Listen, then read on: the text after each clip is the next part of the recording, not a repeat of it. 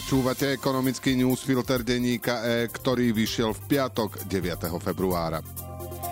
Ľudí ako Jozef Brhel a Norbert Böder nebolo ľahké dostať pred súd, hoci sa na štátnych zákazkách vďaka svojmu vplyvu priživovali za viacerých vlád Smeru. Väčšinu tohto obdobia ich polícia, ktorú Böder prakticky ovládal, neriešila a články v médiách nemali žiadny efekt. Zmenilo sa to až po verejnom tlaku, ktorý vznikol po vražde Jána Kuciaka a Martiny Kušnírovej.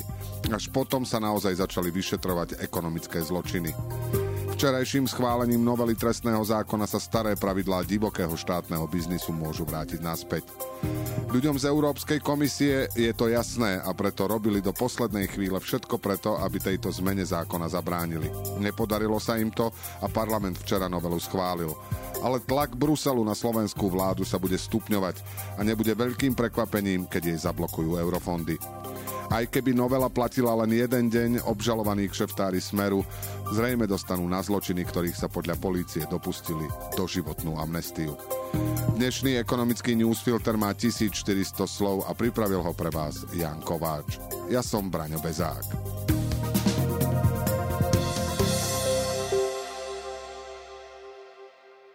Schválená novela trestného zákona ruší úrad špeciálnej prokuratúry a zásadne znižuje tresty pre korupčníkov a podvodníkov.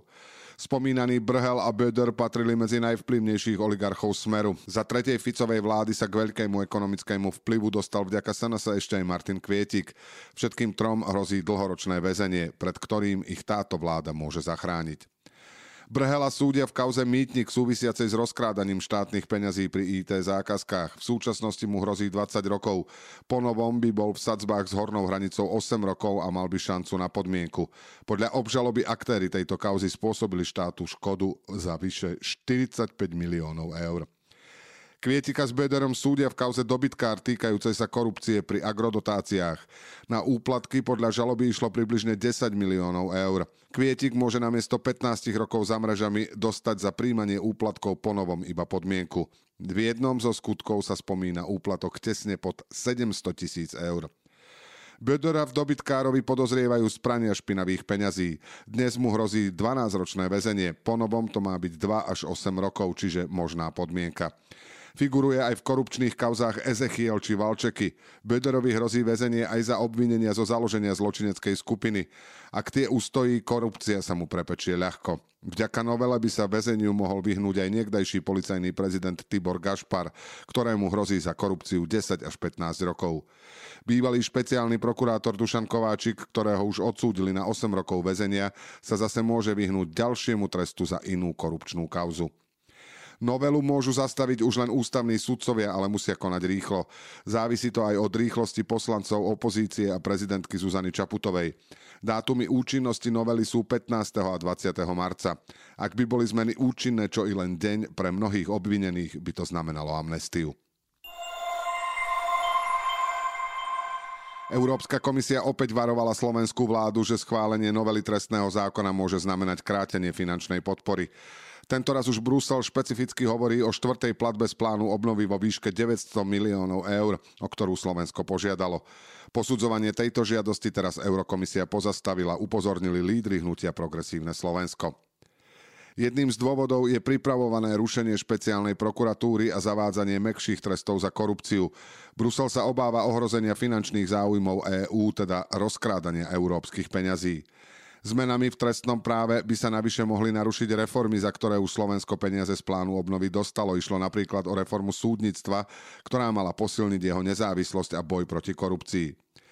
Týmto zdôrazňujeme veľkú obavu, že zrýchlené konanie v kombinácii s veľkým rozsahom reformy trestného práva a nedávno zavedenými zmenami vytvára značnú neistotu, pokiaľ ide o obsah konečného textu a jej možný vplyv na predtým splnené mílniky, ako aj vo všeobecnosti na súlad s právom EÚ, píšu európsky úradníci. Poslanec PS Štefan Kiš tieto výhrady chápe tak, že koalícia ruší reformy, za ktoré sme už raz peniaze z plánu obnovy dostali. Podľa vicepremiéra pre eurofondy a plán obnovy Petra Kmeca to nie je až také vážne, ako hovorí PS. Momentálne dochádza k pozastaveniu hodnotenia platby, nie samotnej platby. To znamená, že Európska komisia sa nás iba pýta veci, ktoré jej nie sú jasné, tvrdí Kmec. Ficová vláda však už v súvislosti s novelou trestného zákona dostala viacero podobných varovaní. Aj česká eurokomisárka Viera Jourová upozornila, že Slovensko by mohlo čeliť finančným postihom zo strany EÚ. Právo EÚ stanovuje, že štát, ktorý negarantuje ochranu proti korupcii, nemôže dostať finančné zdroje, povedala komisárka EÚ pre hodnoty a transparentnosť. Vláda by mala teraz na list Európskej komisie reagovať. Tá potom rozhodne, či jej siahne na peniaze. Ak áno, trestom za narušenie starých reforiem bude krátenie ďalšej platby, na ktorú čakáme. Česká národná banka včera znížila základnú refinančnú sadzbu ešte prúčie ako na konci minulého roka. Zo 6,75 na 6,25 U susedov sa boj s infláciou začal skôr ako na Slovensku už v júni 2021. Za zhruba rok sa základná sadzba zdvihla prakticky z 0 na 7 Drahé úvery pomohli stlačiť nadol infláciu, ale zároveň schladili ekonomiku, ktorá sa v štvrtom kvartáli len tesne vyhla recesii. Oba tieto faktory, pomalší rast cien a útlm v hospodárstve, znamenajú, že znižovanie sadzieb môže pokračovať. Ďalšie krotenie inflácie už nebude potrebné, ale podpora ekonomiky áno. Potvrdzujú to aj decembrové čísla slovenského zahraničného obchodu, ktoré podľa analytika Unicredit Bank Ľubomíra Koršňáka potvrdili slabosť v automobilovom priemysle. Celkovo sa vývoz v decembri medziročne znížil o 1%. Za celý export rástol o viac než 5%, čo potiahli automobilky vďaka lepším výsledkom v predchádzajúcich mesiacoch. Zahraničný obchod bol v Lani v prebytku aj vďaka zlacneniu energetických surovín, ktoré dovážame. Spomalila sa aj ekonomika Číny, ale jej hlavný problém bol v minulom roku opačný ako v Európe. Neohrozuje ju inflácia, ale deflácia. Spotrebiteľské ceny v Číne v januári klesli najvýraznejšie za viac ako 14 rokov, medziročne o 80% a znížili sa aj výrobné ceny. Čínska vláda sa snažila podporovať ekonomiku lacnými úvermi a teraz bude pod tlakom, aby to robila ešte agresívnejšie. Hádky o spaľovaní odpadu neprávom zatienili dosiahnutý pokrok v príbuznej oblasti, ktorou je výroba biometánu z komunálneho odpadu. Biometán má podobné vlastnosti ako zemný plyn, môže sa preto vháňať do plynovodných potrubí. Zároveň sa pri jeho výrobe zlikviduje významná časť odpadu, ktorý by inak išiel na skládky. A napokon, prvé tri fabriky na biometán už majú za sebou posudzovanie vplyvov na životné prostredie a postaviť by sa mali do roku 2027. Pripravované spaľovne takto ďaleko nie sú a navyše sa proti ním búria ľudia. Štátny slovenský plinárenský priemysel a rakúska odpadová skupina Brandner spoločne pripravujú štyri veľké odpadové centrá. Každé z nich ročne spracuje zhruba 100 tisíc tón komunálneho odpadu, z ktorého najskôr vytriedia približne 40 tisíc tón plastov, skla, papiera a kovov. Zo zvyšku vyrobí biokompost pre farmárov a biometán. Prvom centre v Nových zámkoch sa má už pred letom spustiť nová triediaca linka.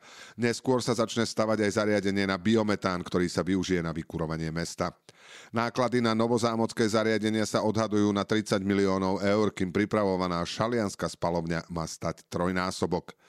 Ďalšie dve centrá na biometán v Martine a Poprade majú tento rok získať stavebné povolenie.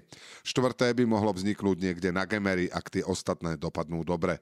Dohromady by tieto zariadenia mohli spotrebovať 400 tisíc tón odpadu ročne, čo je tretina toho, čo každoročne končí na slovenských skládkach.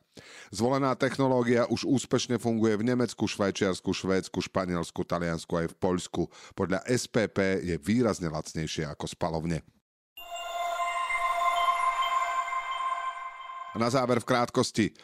České vydavateľstvo Mafra, ktoré vlastní aj slovenský denník hospodárske noviny, môže od Andreja Babiša prevziať Karel Pražák.